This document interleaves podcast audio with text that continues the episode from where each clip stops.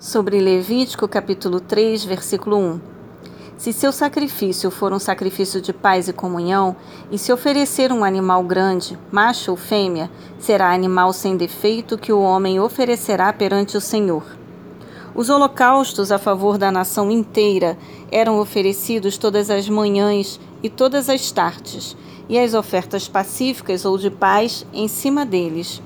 A expressão oferta pacífica vem da raiz das palavras paz, saúde, bem-estar, prosperidade, além do sentido de completude, todo. Segunda é, Crônicas, capítulo 16, versículo 9.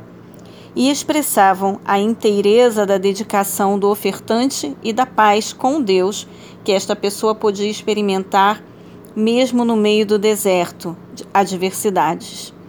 Somente as gorduras eram queimadas e as carnes deviam servir de alimento aos sacerdotes e a todo o povo numa ceia comemorativa à aliança solene, para a qual os pobres eram convidados. Deuteronômio capítulo 12, versículo 18.